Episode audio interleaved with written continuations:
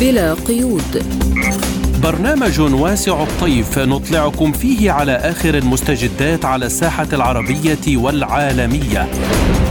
حصريا من إذاعة سبوتنيك. تحية طيبة مستمعينا الكرام في كل مكان وأهلا بكم في حلقة جديدة من برنامج بلا قيود. نرافقكم فيها أنا فرح القادري. وأنا محمد جمعة والبداية بأبرز العناوين. الخارجية الأمريكية تقر بدور بكين في تسوية الأزمة الأوكرانية. المجلس الأعلى للدولة في ليبيا يتهم حكومة الوحدة الوطنية بالتهرب من تنفيذ الاتفاقات. محكمة تونسية تصدر حكما غيابيا على الغنوشي بالسجن لمدة عام كامل. الاعتداء على مقر الملحق العسكري بالسفارة الكويتية بالخرطوم. لازلتم تستمعون إلى برنامج بلا قيود. أقرت وزارة الخارجية الأمريكية بدور الصين في تسوية الأزمة الأوكرانية إذ قال نائب المتحدث باسم وزارة الخارجية الأمريكية فيدانت باتل فيما يتعلق بحقيقة أن الممثل الخاص الصيني سافر إلى موسكو وبرلين وورسو وكييف وباريس لإجراء مشاورات حول الأزمة الأوكرانية. مشيرا إلى أنه من المهم أن تسمع بكين مباشرة من كييف لماذا يجب احترام سيادة ووحدة أراضي أوكرانيا وأن هناك دور لجمهورية الصين الشعبية في هذا الشأن. ومن جانب آخر حصل الرئيس الأوكراني فولوديمير زيلينسكي من بريطانيا على تعهد بتسليم جيشه مئات الصواريخ المضادة للطائرات والمسيرات الهجومية قريبا بما في ذلك صواريخ الدفاع الجوي والطائرات دون طيار وعبر عن تفاؤل في تسلم مقاتلات تطالب بها كيف الغربيين. فيما منعت بودابست تخصيص شريحة أخرى من المساعدات العسكرية لأوكرانيا بقيمة 500 مليون يورو من صندوق السلام الأوروبي. ووفقا لمصادر إعلامية غربية فإن هنغاريا طالبت بأن يلعب الصندوق دورا عالميا في المستقبل وألا يستخدم حصرا لتسليح كييف. وفي الميدان العسكري في أوكرانيا قال دينيس بوشيلين القائم بأعمال رئيس جمهورية دانيتسك إن القوات المسلحة الروسية تمكنت من الاستيلاء على عدة مناطق محصنة للقوات الأوكرانية في اتجاه أفديفكا نستمع إلى ما قاله القائم بأعمال رئيس جمهورية دانيسك противник активизировался, мы это видим практически по всей линии соприкосновения. في الواقع صعد العدو عملياته على طول خط التماس بأكمله ولكن يبقى هذا أبعد ما يكون عن الهجوم المضاد ومع ذلك يواصل العدو في بعض المناطق التحقيق في قدراتنا. طبعا يعمل رجالنا على تحسين مواقعنا من خلال التعرف على محاولات العدو الحثيثة لاختراق خطوط دفاعنا. كان الوضع في مريانكا متوترا جدا ولم يهدأ بعد. ولكن حتى في ظل هذه الظروف نحن نعمل على تحسين مواقعنا. بالنسبة للعدو فقد تحصن في عدة تحصينات قوية. كان قد استعد لها مسبقا. لذلك من الصعب إخراجه من هناك. تكمن الصعوبة في أنهم ينقلون الاحتياطيات باستمرار. وبالرغم من كل هذه الصعوبات نحن مستمرون في التحرك. لا يزال اتجاه أوغلدار متوترا بشكل ثابت. قال رئيس الجمهورية إن هناك محاولات منتظمة من الجانبين لتحسين المواقع. هناك مواجهة موضعية. ولا تحدث أعمال ناشطة على أي من الجانبين بسبب ظروف مختلفة. يتقدم رجالنا في أفديافكا وفي اتجاه بيرفمايسكي كان هناك تحسن في المواقع خلال الفترة الماضية.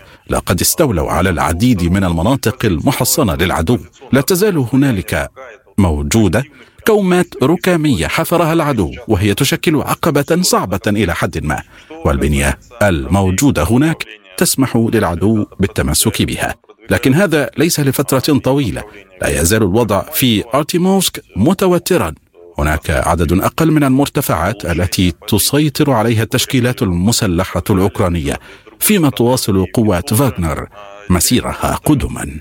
ولمناقشة هذا الموضوع أكثر نستضيف معنا الخبير بالشأن الروسي الدكتور مسلم الشعيتو أهلا وسهلا بك دكتور وشكرا لتواجدك اليوم معنا في برنامج بلا قيود. أهلا وسهلا مساء الخير لك وللمستمعين وللمشاهدين. نعم يعني نبدأ من هذا الاعتراف الذي أقرت به وزارة الخارجية الأمريكية بدور الصين في تسوية الأزمة الأوكرانية يعني برأيك هل يعني خطة السلام الصينية ممكن تنفيذها على أرض الواقع من الناحية النظرية ولماذا غيرت واشنطن موقفها من بكين في الوقت الحالي؟ المبادرة الصينية كما هو معروف وافقت عليها روسيا مباشرة ورفضتها الولايات المتحدة مباشرة على خلفية ما قاله الرئيس بايدن أن إذا مبادرة يوافق عليها الرئيس بوتين إذا لا يمكن أن نوافق عليها نحن. لكن هم يعرفون تماما أن موازين القوى في المحصلة ستنقلب على آه، آه، أوكرانيا وتكون عكس كل إمكاناتهم وأعمالهم التي يقومون بها. بالإضافة إلى أن هذه المبادرة بالشكل وتتناقض وطموحات الكثير من الوطنيين الروس أو من الجيش الروسي الذي بدأ العملية. لكن في مضمونها وأساسها هي تحاكي ما قاله الرئيس بوتين قبل العملية العسكرية أي وقف التمدد الولايات المتحدة والأخذ بعين الاعتبار هواجس كل الدول الأمنية بغض النظر عن حجمها الاقتصادي والسياسي والعسكري، هذا يتناقض وسياسه الولايات المتحدة التي كانت تستعمل الدول من أجل الدخول في أمورها الداخلية ومن أجل الاعتداء ومن أجل الوصول إلى الحدود الروسية وهذا ما فعلته، نحن أمام مشهد يدفع الولايات المتحدة للتراجع لكنها لن تقبل بهذه المبادرة. طالما هناك عملية عسكرية قائمة، طالما هناك منظمات متشددة متشدده ونظام في أوكرانيا يستعد للمقاتلة وتنفيذ الأوامر الأمريكية، لا أعتقد أن الولايات المتحدة ستوافق على المبادرة الصينية. دكتور مسلم الآن يجري الحديث على أنه قدرة لندن على تقديم المساعدة العسكرية إلى كييف قد تكون محدودة. ماذا سيحدث لأوكرانيا على سبيل المثال إذا توقفت المملكة فعلا عن تقديم المساعدة العسكرية لنظام كييف؟ يعني أيضا هذا يعتبر غر في الرم... في العيون ذر الرماد في العيون أنهم بإمكاناتهم محدودة محدودة ولا يستطيعون تقديم الكثير إلى أوكرانيا. حتى الآن قدموا ما يقارب 130 مليار دولار. هذه أرقام خيالية وما زالوا يقدمون. بالأمس أرسلوا صواريخ Storm Shadow التي قصفت المدنيين المدنيين في لوغانسك ويدربون الطيارين الأوكران على الطائرات. يعني حكما هناك مشروع آه، إمداد آخر لكنهم يحاولون تنفيس الاحتقان الشعبي الذي لا يستوعب هذه الكم من المساعدات والإعطاءات لأوكرانيا وهم يعيشون في حالة هناك الكثير من الغلاء ورفع مستوى مستوى الأسعار وتدني القدرات الشرائية. هذه آه، شعارات داخلية لكن الولايات المتحدة فعلا استطاعت أن تدفع كل الأوروبيين بما فيهم بريطانيا للاستمرار بتقديم المساعدات لا نعتقد أنهم سيتوقفون إلا إذا بدأت الخسارة العسكرية واضحة في أوكرانيا وبدأوا يعترفون بذلك. إيه، يعني أشرت إلى نقطة مهمة وهي تدريب الجيش الأوكراني ومن ناحية أخرى يعني الولايات المتحدة الأمريكية أيضا آه، قالت بأنها ستبدأ في التدريب على استخدام آه، تدريب الجيش الأوكراني على استخدام دبابات أبرامز في الأسابيع المقبلة. آه، برأيك هل هذا جزء من الإعداد للهجوم المضاد تجاه روسيا؟ نعم هم يجهزون بكل ما يستطيعون وسيعطون الطائرات إلى أوكرانيا. كل ما يقومون به الذي كان سابقا من المحاذير ومن المخاطر هم سيعطون أوكرانيا لأنها تنفذ الأوامر الأمريكية. وهم يسعون جاهدين للقيام بعملية كما يسمونها هجوم مضاد وليكن انتحاري هذا الهجوم. الهدف هو زيادة الخسائر تحقيق إنجازات معينة ولو شكلية على الجبهة لكي يستعملونها في السياسة وبالتالي برأيهم أن ذلك يساعدهم بالاستمرار في مقاتلة روسيا. من يستطيع أن يستمر في قتال روسيا سيساعدونه إلى ما يستطيعون من إمكانات لأن ذلك إنجاز ضخم حققته الولايات المتحدة أن تتقاتل أوكرانيا مع روسيا. لأن الخاسر الوحيد هم برأيهم هو الشعب السلافي وهذا لا يعنيهم وهم سيستمرون بالدعم نعم وفي سياق الحرب الأوكرانية ووفقا لوسائل الإعلام يقال أنها المجر منعت تخصيص مساعدات جديدة لأوكرانيا من صندوق السلام الأوروبي دكتور ما هي العواقب بالنسبة للمجر؟ وهل يمكننا القول أن أوروبا قد سئمت الأزمة الأوكرانية؟ هي مسألة وقت ستبدأ الكثير من الدول الأوروبية وتحديدا الشعوب الأوروبية وبعض القوى وللأسف لم يعمل معها أحد لا من روسيا ولا من غيرها، كثير من القوى الديمقراطية والمحبة للسلام هي ضد الحرب، وإذا كانت المجر تعبر عنه عبر قيادتها فهذه دليل واضح على أن هذه الأزمة ستعاني منها هذه الدول الفقيرة، اولا بارتفاع أسعار الطاقة، ثانيا بالانفاقات الكبيرة التي تطلبها الولايات المتحدة العسكرية والمساعدات لأوكرانيا، هم سيصلون إلى مأزق، لكن يعتقدون كما تشير الولايات المتحدة أن خساره روسيا يعني تقسيم روسيا يعني آه، توزيع هذه الدولة الضخمة آه، مجانا ما بين الدول الأوروبية، هذا ما أغرى الكثير من الدول مثل فنلندا والسويد وغيرها على أساس أطماع، لكن المجر من الدول التي يبدو أن السياسة فيها أكثر عقلانية وتعرف أن روسيا لن تخسر وبالمحصلة ستخسر أوروبا وينعكس سلبا على الداخل الأوروبي. ولذلك هي تقف. نعم هي ليست وحيدة لكنها أصوات ما زالت قليلة جدا آه، تطالب بوقف هذه الحرب وعدم إمداد أوكرانيا بالأسلحة. آه، نعم يعني نشكرك الخبير بالشأن الروسي الدكتور مسلم الشعيتو كنت معنا من سان بطرسبرغ شكرا لك على هذه المداخلة. شكرا شكرا. لازلتم تستمعون إلى برنامج بلا قيود.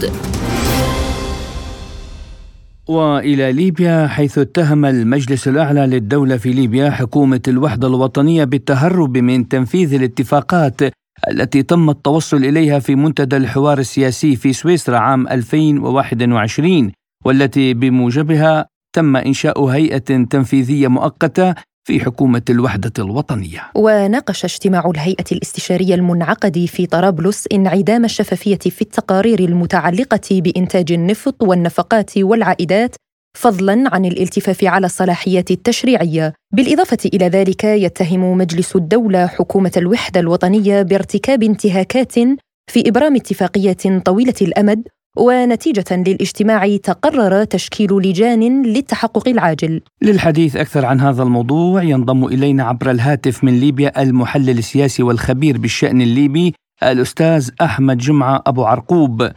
أستاذ أحمد أهلا بك في برنامج بلا قيود وأبدأ معك حول هل ستواجه ليبيا موجة جديدة من التصعيد برأيك؟ أعتقد بأن آه، بدات التصعيد فعليا آه، منذ آه، فشل إجراء الانتخابات في 24 ديسمبر 2021 أبرز المهام التي جاءت من أجلها حكومة الوحدة الوطنية هي تهيئة الظروف اللازمة لإجراء انتخابات عامة في ليبيا رئاسية وبرلمانية. وكان من المفترض على حكومة الوحدة الوطنية أن تكون حكومة لكل الليبيين وأن تكون يعني بمنأى عن حالة الاستقطاب السياسي الموجود في ليبيا وأن تكون وسيط بين الأطراف السياسية الليبية لتعزيز الثقة وأن لا تكون طرف في الأزمة السياسية الليبية. للأسف بسبب طمع وجشع آه، رئيس حكومة الوحدة الوطنية منتهية الولاية عبد الحميد الطيبة عمل عمل منذ اليوم الأول على افشال اجراء انتخابات في 24 ديسمبر وسخر كل الإمكانيات اللازمة لتعطيل الانتخابات بهدف الاستمرار في السلطة وانقلب على مخرجات مؤتمر برلين 2021 فبالتالي المرحلة القادمة هي تبعات لما حدث من فشل اجراء الانتخابات ويأتي الحل في إزاحة حكومة عبد الحميد الدبيبه حكومه حكومة الوحدة الوطنية منتهيه الولاية والتجهيز لاتفاق سياسي شامل يضمن في طياته إجراء انتخابات عامة في ليبيا من خلال اعتماد قاعدة دستورية وقانون الانتخابات قبل الخوض في السلطة التنفيذية هو الخيار الأمثل للحل الأزمة الليبية في هذا الوقت. برأيك يعني أستاذ أحمد كيف سترد حكومة الوحدة الوطنية على مثل هذه الاتهامات؟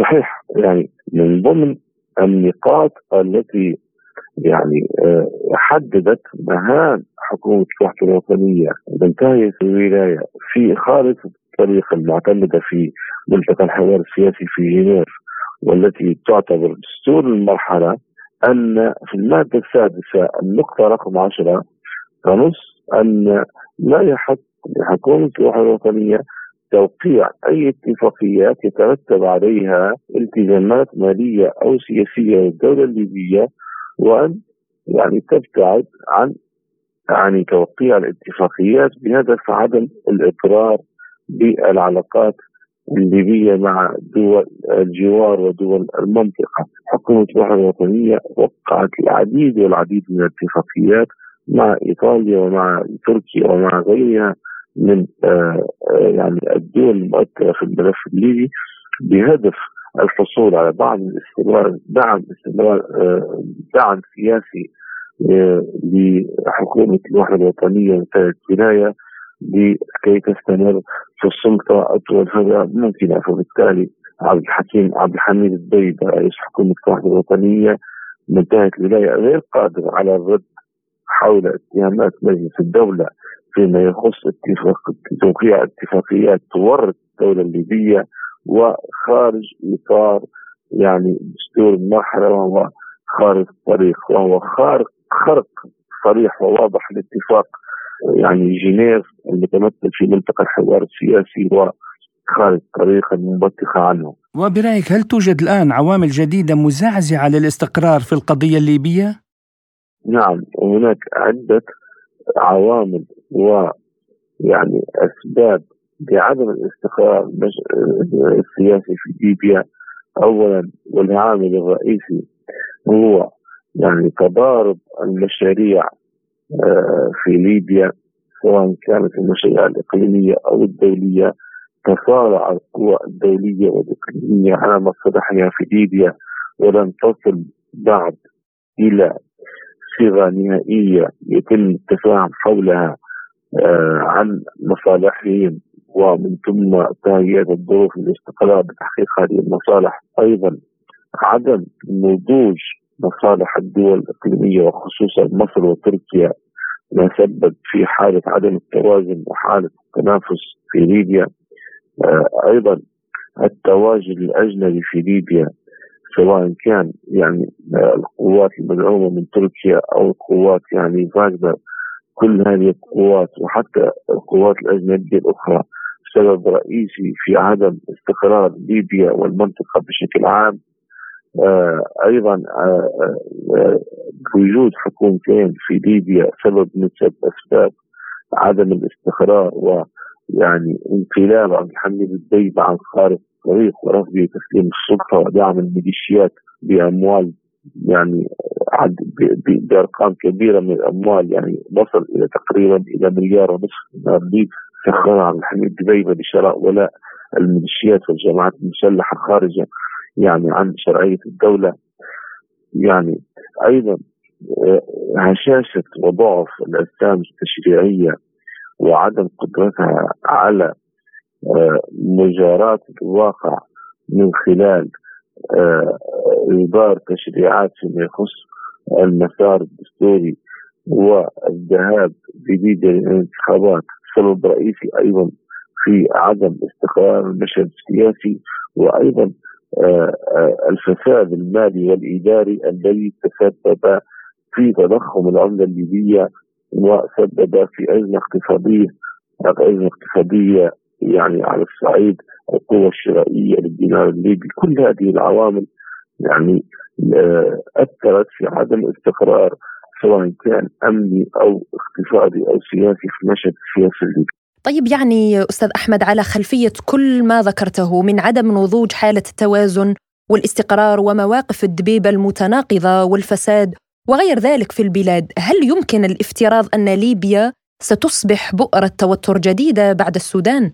ليبيا مرشحة مرشحة بأن تكون آه، بؤرة صراع جديدة بين القوى الدولية بعد السودان لأنها دولة غير مستقرة ودولة آه، يعني بها مشاكل واضطرابات سياسية وطموحات لدى الشخصيات السياسية الليبية بهذا يعني طموحات شخصية للأسف ليست مشاريع وطنية. يعني لانهاء الأزمة السياسية بل طموحات شخصية للوصول للسلطه أو الاستمرار في السلطة السنة الحالية.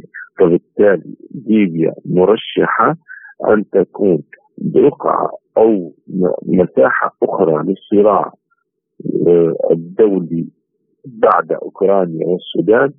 وهناك مؤشرات تقول بأن ربما تنتقل الحرب بوكاله أيضا إلى ليبيا خلال المدة القادمة.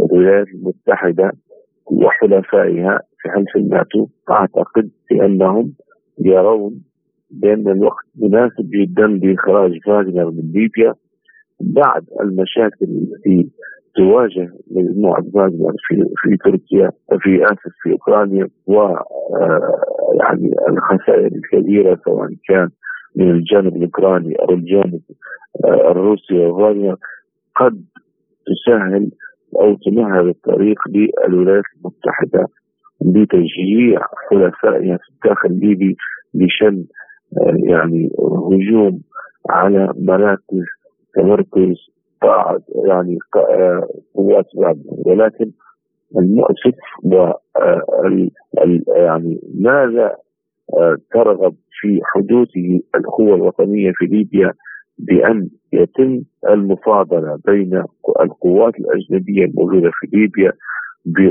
بمعنى أن تغض الطرف الولايات المتحده عن التواجد التركي باعتبارها باعتبار أن تركيا جزء من منظومة الناتو وأن تصعد ضد تواجد فاغنر وهذا ما سيسبب أزمة كبيرة وكبيرة للمجتمع الليبي اولا والإقليم المتوسط يعني يعني ثانيا. فبالتالي المطلوب هو خروج كل المرتزقة والقوات الأجنبية الموجودين في ليبيا دون استثناء سواء كان المدعومين من تركيا أو حتى المدعومين آه، يعني من روسيا أو من مجموعة فاك المحلل السياسي الأستاذ أحمد جمعة أبو عرقوب كنت معنا ضيفا عزيزا من ليبيا شكرا لكم. لازلتم تستمعون إلى برنامج بلا قيود.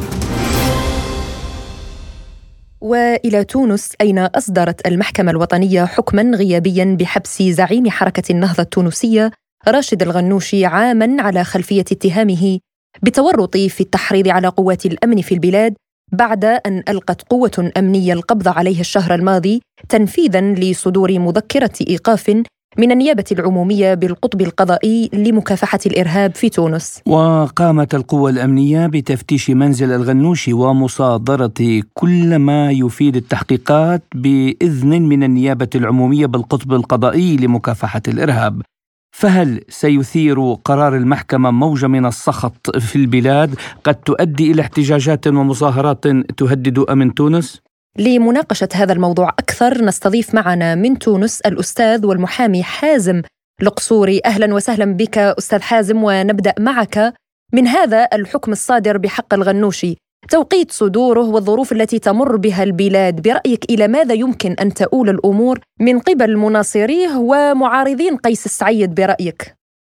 حقيقة يعني صدور هذا الحكم قبل كل شيء يعني عدم حضوره يعني هو إنكار للعدالة إنكار للقانون وهذا غير سليم. وبالتالي التمشي الذي أخذه هو تمشي غالط وليس في طريقه باعتبار يأكد يعني توجهاتهم الإخوانية باعتبار أن لا يعترفون بالدولة وبقوانينها. وهذا يعني سيكون له تبعات وخيمة إذا واصل يعني نفس هذا النهج في القضايا القادمة هناك. يعني عديد الملفات فتحت. نذكر ملف شكري بالعيد أو البراهمي أو تسفير. هناك ملفات عالقة بالنسبة للغنوشي. أنسترينجو يعني مذكور راشد الغنوشي في هذه الملفات من الوزن الثقيل. وثبوت يعني تورط هذا يعني الرجل ولعل هذا التصريح الذي حكم من أجله. باستعمال الطاغوت هو يعني في الخطاب السياسي لدى راشد الغنوشي وليس الخطاب الوحيد الذي سيحاكم من أجله باعتبار نعي جيدا تصريحات الغنوشي حينما انطلقت الحرب في العراق حينما حدد وتوعد و قدم يعني خطاب مشفر للناس للقيام وضرب المصالح الدول الأجنبية.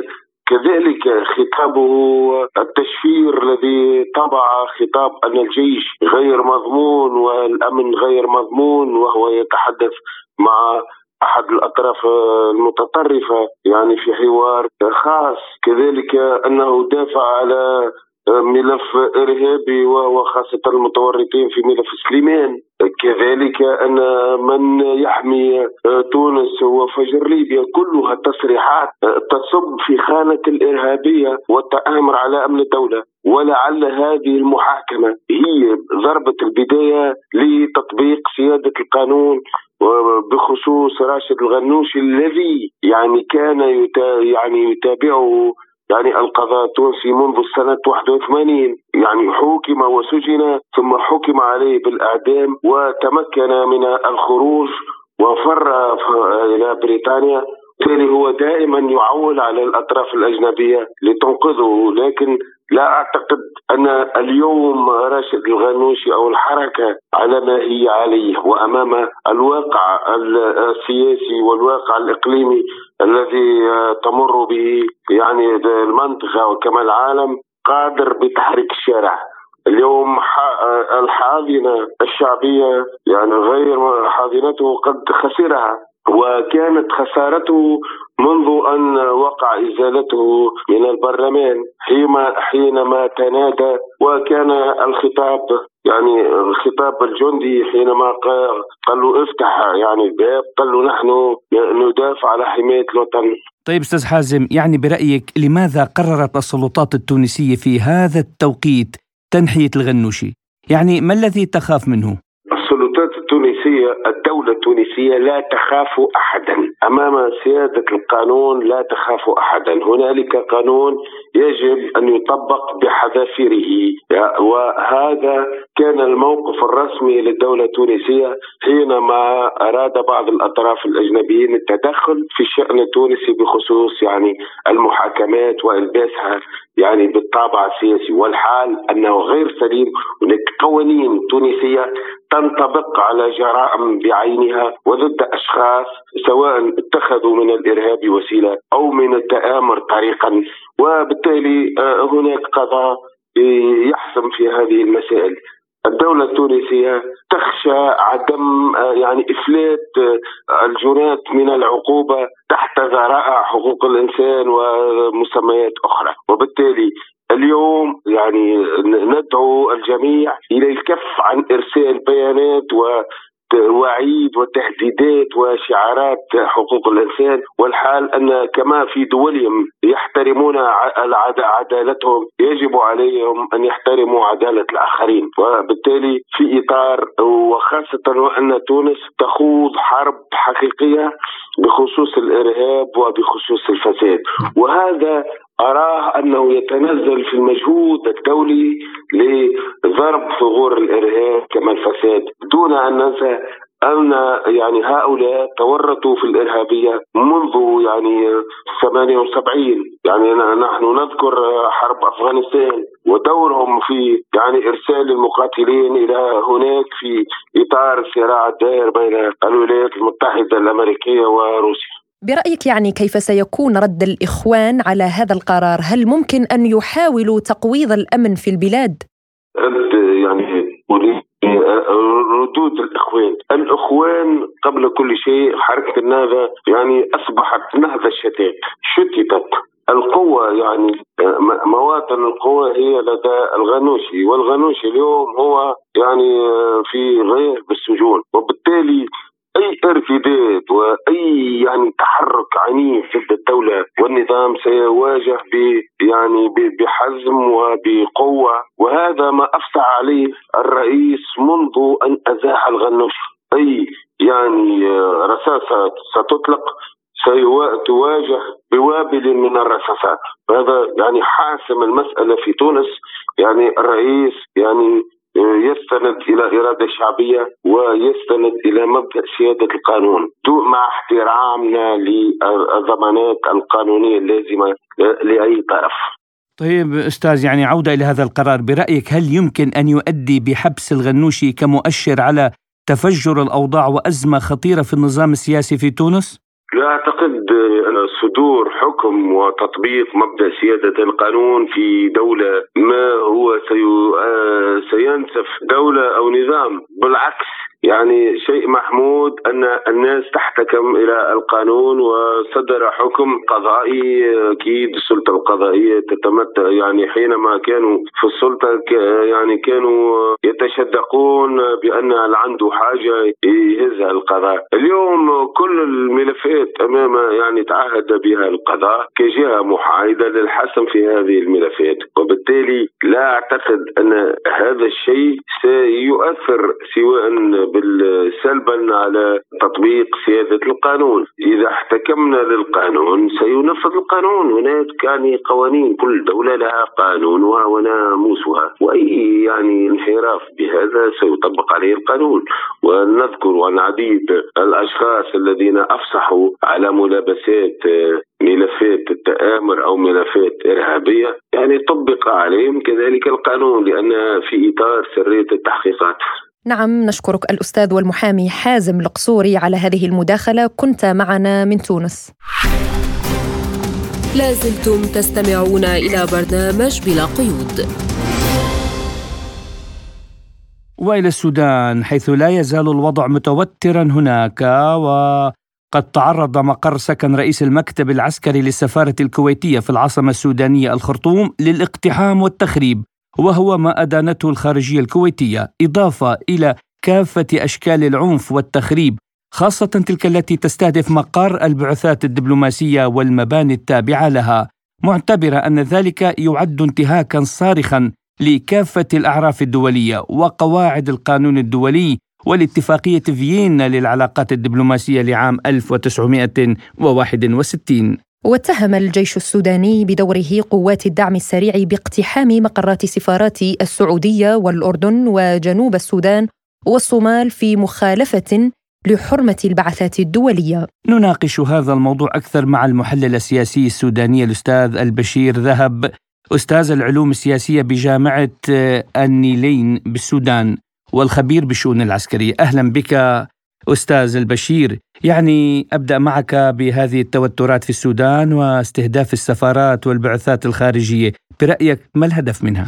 وفي حقيقة الأمر بداية يعني ده شيء يتنافى مع كل الأعراف والمواثيق وحتى مع القيم الموجودة في الشخصية السودانية. ولكن في ظل الصراع الآن بين قوات الدعم السريع والقوات المسلحة أظن أن كل طرف من الأطراف يحاول أن يشيطن الطرف الآخر. آه، وذلك لأنه كل يعني طرف يشير بأصابع الاتهام والمسؤولية للطرف الآخر في محاولة لجعل الطرف الآخر مارق و و و وتصويره كأنه يعني لا يعترف بالمواثيق الدولية وحقوق الإنسان وكذا. عشان كذا قوات الدعم السريع تحمل القوات المسلحة وتشير بأصابع الاتهام والأخيرة كذلك تشير بأصابع الاتهام لقوات الدعم السريع. والهدف استراتيجي في إطار آه تشويه الصورة يعني. بتاعة الطرف الآخر. طيب يعني برأيك لماذا تشتد الأوضاع في الخرطوم أكثر مما سبق؟ اليوم تقصد في خرطوم السودان بصورة عامة في ولاية السودان؟ نعم. وفي حقيقة الأمر أنا ما ما شايف إنه اليوم تحديدا يختلف عن باقي الأيام يعني. لكن يعني الوضع في السودان الأمني والاقتصادي والاجتماعي في الفترة الأخيرة منذ بداية المواجهة بين قوات الدعم السريع والقوات المسلحة يوما بعد يوم تزداد الأوضاع سوءا سواء كانت الأوضاع المعيشية غلاء المعيشة وده مرتبط بحاجات كثيرة شديد منها يعني مصانع. 80% من المصانع بتاعت الدولة السودانية موجودة في الخرطوم متوقفة عن العمل، مخزون استراتيجي كبير نهب ودمر، ده من ناحية اقتصادية. يعني الوضع يزداد سوءا يوما بعد يوم، من ناحية أمنية برضه شهدنا يعني إضافة للمواجهات بين القوات المسلحة وقوات الدعم السريع في أحياء العاصمة المثلث الثلاث الخرطوم بحري ام درمان وولايات آه، كثيرة زي آه، يعني في دارفور وفي الأبيض وفي كردفان يعني برضو صراعات قبلية وأهلية في الجنينه حتى كان في ولاية النار آه، في صراع قبل يومين. فدي كلها نتيجة يعني لآثار الحرب الآن في السودان يعني كل يوم هو أسوأ من اليوم اللي قبله منذ بداية هذه الحرب وهذه المواجهات اقتصاديا امنيا واجتماعيا طيب يعني هل ترى أستاذ بأنه يمكن أن يكون للكويت والأردن مواقف رد فعل تجاه استهداف سفرتيهما؟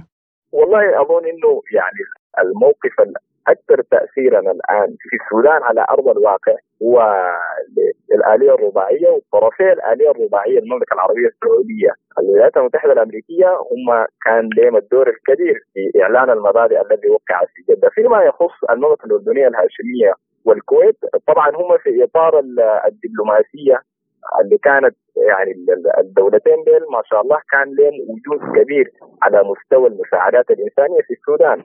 سواء كان في الكوارث اللي معرض لها السودان في السنين السابقة الاخطار والفيضانات كانت دولة الكويت آه، الشقيقة والمملكة الأردنية الهاشمية الشقيقة وهي برضو يوفد لها السودانيين في إطار السياحة العلاجية أقصد الأردن. فالدولتين أكيد يعني لهم علاقات متينة جدا مع مع السودان حكومة وشعبا وده أكيد له تأثيره. لكن في ظل التطورات الآن يمكن آه، في دول تأثيرها أكبر يعني زي القاهرة ممكن يكون عندها اختراق أوسع لكن في كل الأحوال يمكن أن تؤثر الجهود الدولية في إنه يعني تجعل الطرفين أكثر التزاما على الأقل بمبادئ جدة الموقعة حول حماية المدنيين وعدم استهداف المواقع الدبلوماسية والمدنية والمستشفيات وغيره. فيما يتعلق أستاذ البشير بإقالة المدير العام للشرطة في ظل هذه التوترات، برأيك ما الأسباب التي دفعت إلى ذلك؟ وهل من الممكن أن نشهد جولة جديدة من المواجهة المسلحة؟ أو يكون يعني لها تأثيرات في هذا الإطار؟ نعم هو يعني المدير العام للشرطة عند بدايه الأحداث لم يكن موجودا في الخرطوم. كان في المملكة العربية السعودية في في موسم بتاع حج إقالة المدير العام للشرطة جاءت في ظروف يعني هو أصلا الأحداث في البلد هو كان يعني موكل مهامه للراحل الفريق نصر الدين. وكان المفتش العام نيابة عن السيد وزير الداخلية المكلف مدير عام قوات الشرطة الفريق عنان حامد محمد عمر. هو لم يكن موجودا لأنه سافر قبل الأحداث بأيام. فبالتالي يعني إذا كان يعني دي معروفة. إذا كان هو موكل كل المهام والصلاحيات لمن ينوب عنه وهو لم يكن موجودا فبالتأكيد الإقالة يعني ما بتكون مربوطة بتطورات الأوضاع وتدخل قوات الشرطة أثناء المواجهة. يمكن يكون في أسباب ثانية. يعني أنا اظنها لا ترتبط ارتباط قوي جدا بمجريات الأحداث على الأرض لأنه وقتها هو أصلا كان موكل مهامه وصلاحياته للفريق آه، نصر الدين الذي يعني آه، توفاه الله يعني سبحانه وتعالى. آه، ده من ناحية. من ناحية ثانية قوات الشرطة يعني هي من المفترض بحسب قانون الشرطة هي ليست طرفا في الصراع. ولكن قوات الاحتياطي المركزي كانت في محاولة لتأمين بحسب طبعا أنا تواصلت مع مع مع اثنين من الضباط تبع الاحتياطي المركزي وكان كلامه لي بإنه نحن نزلنا تأمين للمناطق اللي كانت تحت سيطرة القوات المسلحة عشان تعود الحياة ده قبل أيام طبعا. وبعد ذاك حصلت لي مواجهة مع قوات الدعم السريع. أبرزها كان في محيط السوق العربي.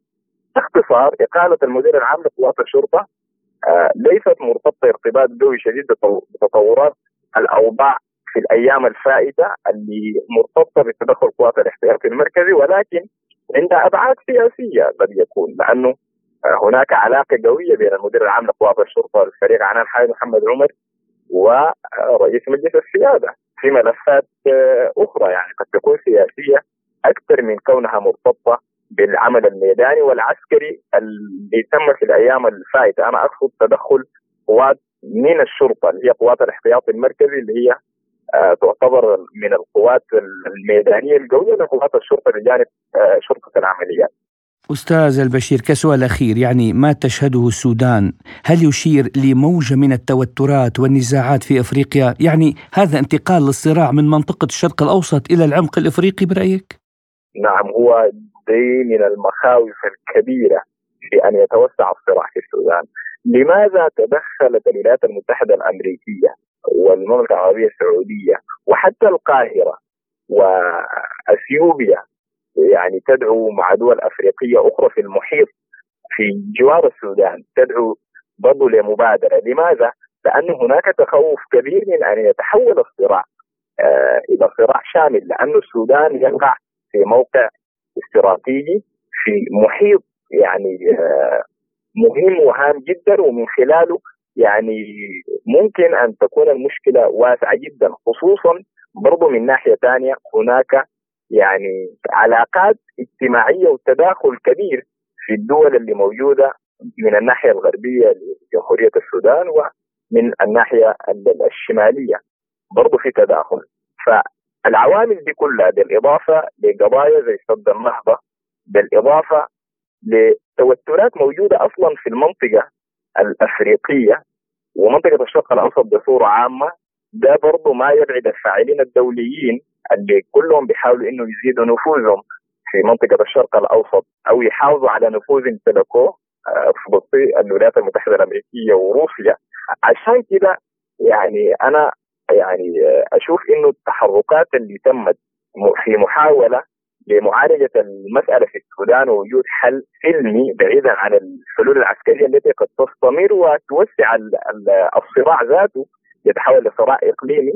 يعني دي فيها إحساس بمخاطر استمرار الصراع. لأن استمرار الصراع يحول المشكلة أولا في السودان لحرب أهلية حقيقية يجعل من دول جارة طرفا في الصراع بمعنى أنه إذا تدخل الطرف إكس سيتدخل الطرف زد وهكذا يعني.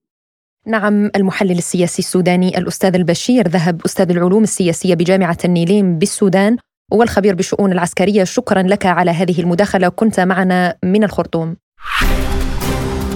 لازلتم تستمعون إلى برنامج بلا قيود. وإلى أخبار متفرقة. أشار نائب في البرلمان اللبناني أشرف بيضون إلى أنه ستشهد مرحلة جديدة وصورة مشرقة لجامعة الدول العربية بعد عودة سوريا إلى مقعدها. وأوضح أنه مما لا شك فيه أن كل تقارب عربي وانسجام وحوار وتلاقي عربي ينعكس بالإيجابية داخل الجامعة العربية وداخل كل دولة من الدول الأعضاء في الجامعة العربية. ولبنان طبعا في ساحته يحتل الحيز الأكبر وحتما ستنعكس هذه العودة بصورة إيجابية على كل الملفات اللبنانية. حول انعكاس عودة سوريا إلى جامعة الدول العربية على ملف النازحين السوريين في لبنان قال بيضون أيضا الملف داخلي إقليمي دولي ودون التعاون الداخلي أولا والإقليمي من خلال جامعة الدول العربية مع الدول المانحة التي تمنح النازحين السوريين مساعدات لا يمكن مقاربة هذا الملف نحن نريد أن يصل هذا الملف إلى خواتمه لا من زاوية عنصرية تعصبية إنما من زاوية مصلحة لكل الأفرقاء ووجود سوريا في جامعة الدول العربية سيساعد في حل هذه الأزمة التي هي سياسية بامتياز ولكن لها انعكاسات محلية وإقليمية ودولية وبالتالي يجب أن تتضافر كل الجهود لحل هذه المسألة كمصلحة للجميع. وفي خبر آخر المتحدث باسم الرئاسة الروسية ديمتري بيسكوف يقول إن الاتصالات بشأن صفقة الحبوب جارية وهناك العديد من الأسئلة المفتوحة والآن يجب اتخاذ قرار. وأضاف حول آفاق تمديد الصفقة سنبلغكم عند اتخاذ القرار. وفي وقت سابق قال بيسكوف إنه لتمديد صفقة الحبوب من الضروري تنفيذ الجزء الثاني منها المتعلق بروسيا وتتضمن اتفاقية الحبوب التي وقعتها كل من روسيا وتركيا وأوكرانيا والأمم المتحدة في يوليو 2022 تصدير الحبوب والأغذية والأسمدة الأوكرانية عبر البحر الأسود من ثلاثة مرافئ بما في ذلك أوديسا عبر ممر إنساني فتحه الأسطول الروسي في البحر الأسود حيث تولى مركز التنسيق المشترك في إسطنبول المسؤولية عن تنسيق حركة السفن.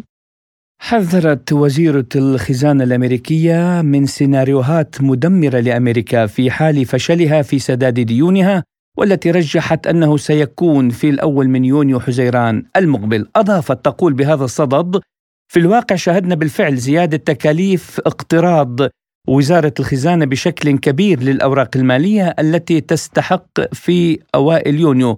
تابعت بهذا الصدد إذا فشل الكونغرس الأمريكي في زيادة حد الدين فسوف يتسبب ذلك في معاناة شديدة للأسر الأمريكية ويضر بمكانة الولايات المتحدة القيادية العالمية محكمة ويثير تساؤلات حول قدرة أمريكا على الدفاع عن مصالح أمنها القومي. وإلى السودان ارتفعت حصيلة قتلى المدنيين جراء الحرب الطاحنة التي يشهدها السودان بين الجيش وقوات الدعم السريع منذ اندلاع المعارك في منتصف إبريل نيسان الماضي. إلى 822 شخصا. جاء ذلك وفق ما أعلنته نقابة أطباء السودان على وقع استمرار المعارك دون أن يقود اتفاق مبدئي وقع أخيرا بين طرفي القتال في جدة بالمملكة العربية السعودية إلى تخفيف حدة التوترات وانعكاساتها على المدنيين العزل. وقالت النقابة إن استمرار الاشتباكات أدى إلى سقوط مزيد من الضحايا بالعاصمة الخرطوم وعدد من الولايات. وتابعت ارتفع عدد الوفيات بين المدنيين منذ بداية الاشتباكات إلى 822 حالة وفاة و3215 إصابة. وإلى فلسطين حيث أعلنت وزارة الصحة الفلسطينية إصابة ثلاثة شبان فلسطينيين على يد القوات الإسرائيلية خلال عملية اقتحام لمدينة جنين. ويشهد مخيم ومدينة جنين في الضفة الغربية عمليات مداهمة واقتحام متواصل من قبل القوات الإسرائيلية بحثا عمن يسمونهم مطلوبين على صلة بعمليات تم تنفيذها ضد أهداف إسرائيلية. شهد السبت الماضي مقتل شاب فلسطيني برصاص إسرائيلي قرب مدينة جنين شمال الضفة الغربية بدعوى محاولته تنفيذ عملية طعن استهدفت جنودا حيث ارتفعت بمقتله حصيلة القتلى الفلسطينيين منذ بداية العام الجاري في الضفة الغربية وقطاع غزة إلى 151 بينهم 33 قتيلا في العملية العسكرية الإسرائيلية الأخيرة على غزة. وإلى المغرب أين أعلن عن إنتاج أول سيارة محلية الصنع وأخرى تعمل بالهيدروجين؟ كشف المغرب النقاب عن إنتاج أول سيارة محلية الصنع وأخرى تعمل بالهيدروجين قام بتطويرها مواطن مغربي. وترأس الملك محمد السادس في القصر الملكي بالرباط حفل تقديم أول نموذج لأول سيارة مغربية الصنع. والنموذج الاولي لمركبة تعمل بالهيدروجين قام بتطويرها مواطن مغربي. وجرى إنتاج السيارة من قبل شركة Neo Motors وهي شركة ممولة برؤوس أموال مغربية. والنموذج الأولي لمركبة الهيدروجين يتبع لشركة NamX الذي أطلق عليه اسم مركبة الهيدروجين النفعية. وفي السياق التكنولوجي تتمتع مصر بطاقة شمسية ورياح تجعلها قادرة على إنتاج الهيدروجين الأخضر الذي يحتوي على ما يقرب من ثلاثة أضعاف الطاقة التي يحتويها الوقود الأحفوري مما يجعله أكثر كفاءة بالإضافة إلى أنه متاح على نطاق أوسع. كشف استشاري الطاقة الجديدة والمتجددة المصري أشرف نصير أن مصر مركز ومحور إقليمي للطاقة ودول أوروبا ترغب في إحداث توازن وتنويع في مصادر الطاقة لديها خلال الفترة المقبلة حتى لا تحدث أي أزمة جديدة مثل التي حدثت في فترة الحرب الروسية الأوكرانية. أشار نصير إلى أن البنية التحتية القوية التي تم إنشاؤها في مصر السنوات الماضية في مختلف القطاعات خاصة في مجالات الطاقة المتجددة والخضراء حان الوقت للاستفادة منها الفترة القادمة وأكد أن مصر أصبحت أول دولة إفريقية سوف تنتج الهيدروجين الأخضر موضحا أن الاستثمار في الطاقة الخضراء والهيدروجين الأخضر في مصر يتم مع شركات عالمية كثيرة عاملة في هذا المجال. ودوما في الشأن الاقتصادي روسيا تصبح ثاني أكبر مورد للهند لأول مرة في تاريخها. كشفت بيانات وتقارير اقتصادية أن روسيا احتلت المرتبة الثانية لأول مرة في تاريخها كأكبر مورد للبضائع والمنتوجات إلى الهند. وبحسب البيانات المنشورة من قبل وكالتنا سبوتنيك صدرت روسيا كمية قياسية من البضائع إلى الهند في الربع الأول من هذا العام حيث ارتفعت صادرات روسيا إلى الهند في الفترة الممتدة من يناير كانون الثاني إلى مارس آذار الماضي بمقدار 4.7 مرة مقارنة بالفترة نفسها من العام الماضي. وبلغت قيمة الصادرات نحو 15 مليار و500 مليون دولار وهو أعلى رقم ربع سنوي في التاريخ. لازلتم تستمعون إلى برنامج بلا قيود. ومن السياسة إلى الاقتصاد حيث صادقت شركة كاسترانس أويل الكازاخستانية بالاتفاق مع روس نفط على تمديد اتفاقية خط أنابيب النفط الرئيسي لنقل عشرة ملايين طن من النفط الروسي سنويا إلى الصين. كما صرح وزير الطاقة في جمهورية كازاخستان بولات أكشولاكوف أن بلاده ستبدأ في إرسال النفط عبر خط أنابيب دروجبا إلى مصافي التكرير في ألمانيا في الأيام المقبلة. وللحديث عن هذا التعاون الروسي الصيني في مجال النفط ينضم إلينا عبر الهاتف الخبير الاقتصادي الدكتور مروان اسكندر. أهلا بك دكتور مروان في بلا قيود ونبدأ معك من تمديد الاتفاق وإرسال عشرة ملايين طن من النفط الروسي سنويا إلى الصين. فما هي أهمية تمديدها برأيك؟ الحقيقة روسيا هي من أكبر المصدرين للغاز إلى الصين باتفاقيه قيمتها 20 مليار كل سنه على حوالي 20 سنة. فهل 10 ملايين طن. ما هي شيء بالنسبة ل صادرات الغاز وبالتالي ما بتكون إنه عم تزيد الدراسة التصويرية. يعني الكمية ما محلت. بالنسبة للصين وبالنسبة لروسيا حتى. لكن اتفاقية الغاز هذه وانجزت ولا ولا مجال للعطلة طيب دكتور يعني كما تعلم هناك آه، عقوبات أمريكية على روسيا ولكن موسكو استطاعت أن تجد أسواق بديلة لبيع نفطها وغازها. هل يمكن أن نعتبر أن هذه العقوبات لم تؤثر على الاقتصاد الروسي؟ موقف أمريكا بالنسبة للصادرات إلى دول اوروبيه بلاقيه مناقض للمبادئ اللي بيحكوا فيها عن حرية التجارة العالمية، يعني هلا الأمريكان بالنسبة للقيود على الصادرات لأوكرانيا من روسيا والمسامحة بتصدير الأسلحة هي حقيقة الخطوات لتعزيز القتال وليس لتسهيل السلام. فعما الأمريكان يخالفوا المبدأ اللي كانوا مصرين عليه من على حرية التجارة بكل هالقيود اللي عم يفرضوها أنا بقول هالشيء هذا رح يساهم في أزمة الدولار بالنتيجة اللي هي هلأ واضحة إذا ما وافق الكونغرس على زيادة المديونية تبع الأمريكان يعني لازم يجيبوا المديونية تبعهم من 31.4 تريليون دولار لحوالي 1.3 تريليون. ساعتها ما فيهم يدفعوا معاشات لا للموظفين ولا السندات اللي تستحق بشهر تموز. فالأمريكان عم بيخالفوا كل القواعد الاقتصاد الحر وبيعتبروا إنه هالشيء هذا بيتبرر إنه هن بيعتبروا إنه روسيا هجوم على أوكرانيا مخالف للأخلاق والاقليه، في شيء ما بيريد يقولوه إنه أوكرانيا سيدتي آه، من القرن الثامن عشر لحد 1992 كانت تحت الحكم الروسي. فهي وفيها 40% من سكانها هم روس لذلك كل هالإجراءات الأمريكية حتى يقولوا إنه هن بعدهم متحكمين بالعالم، لا بطلوا متحكمين بالعالم، الاقتصاد الصيني أوسع وأكبر من الاقتصاد الأمريكي حاليا. طيب يعني ما هي الدول الأخرى التي يمكن أن تكون سوقا كبيره للغاز والنفط الروسيين مثل الصين؟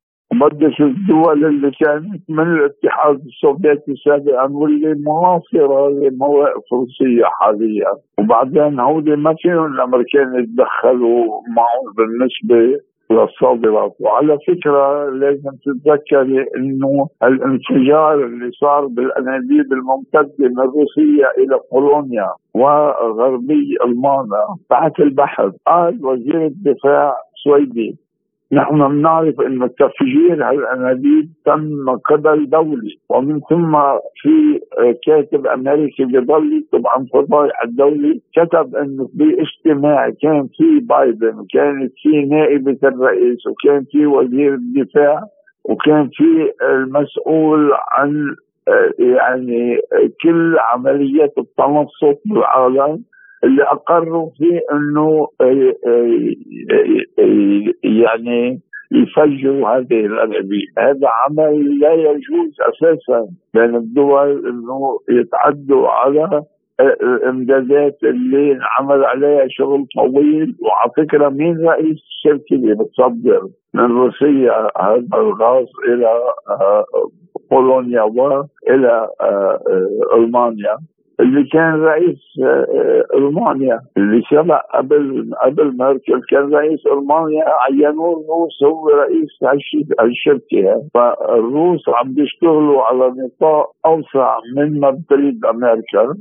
وامريكا بدها تخلق روسيا لأنه معتبرين إنه هن مركزهم عالميا. آه، بطل هو المركز القيادي الأساسي. روسيا اليوم وحاليا يعني نقلت سوقها الطاقوي من أوروبا إلى آسيا، برأيك كيف سيؤثر ذلك على الاقتصاد الأوروبي؟